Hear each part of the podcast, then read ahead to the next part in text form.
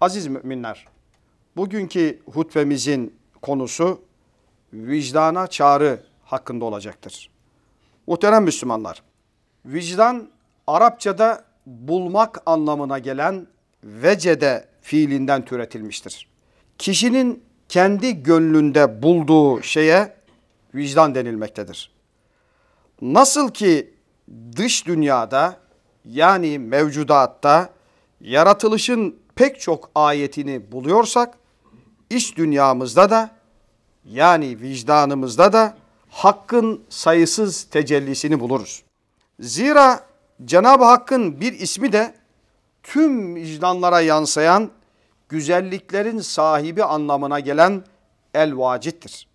Değerli müminler, çocuklara merhameti, annelere hürmeti, eşlere muhabbeti ihsan eden, kalbimize yerleştiren işte bu vicdandır.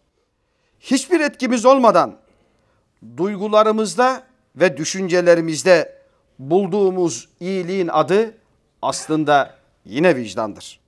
Bu nedenle Efendimiz sallallahu aleyhi ve sellem ashabını iyilik üzere olmayı tavsiye etmiş. Sürekli iyilik yapmayı kendilerine nasihat etmiş. Dostlarını görevlendirirken de vicdanlarının sesini duymaya davet etmiştir.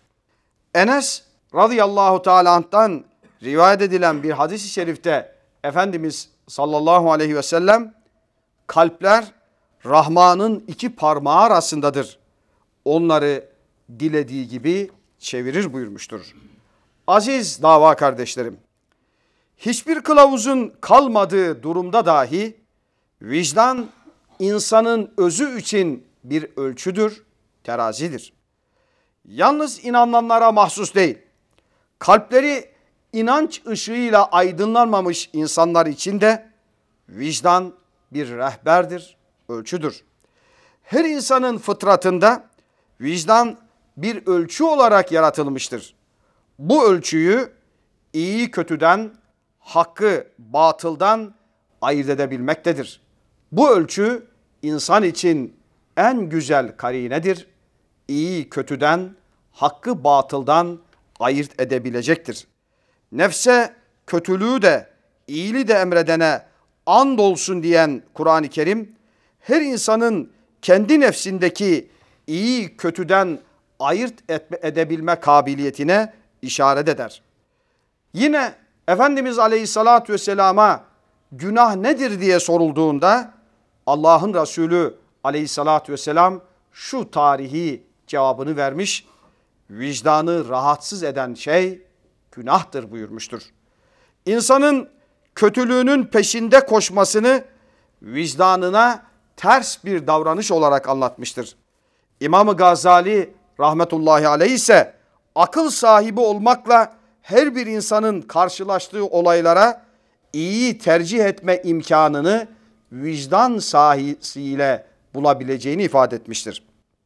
Yani her insan yaratılışı gereği zulmü adaletten ayırt etmeye, batılı haktan ayırt etmeye sahiptir. İşte vicdan insana Cenab-ı Hak tarafından ihsan edilmiş iyiye, doğruya, güzele, hak ve adalete insanı sevk eden manevi bir rehber ve ilahi bir kaynaktır. Değerli kardeşlerim, insan vicdanında bulunduğu, insan vicdanında bulunduğunu hayatına aktarır. Hayatında aktardığı ile ise yaşar ve ahirete ulaşır.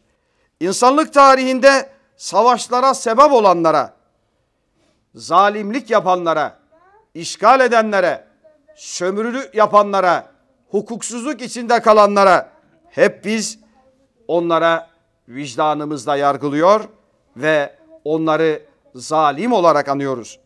Zira onlar vicdanlarının gereklerini yapmadıkları için bugün zulümleriyle anılıyorlar ve insanın mahşeri vicdanıyla yargılanıyorlar.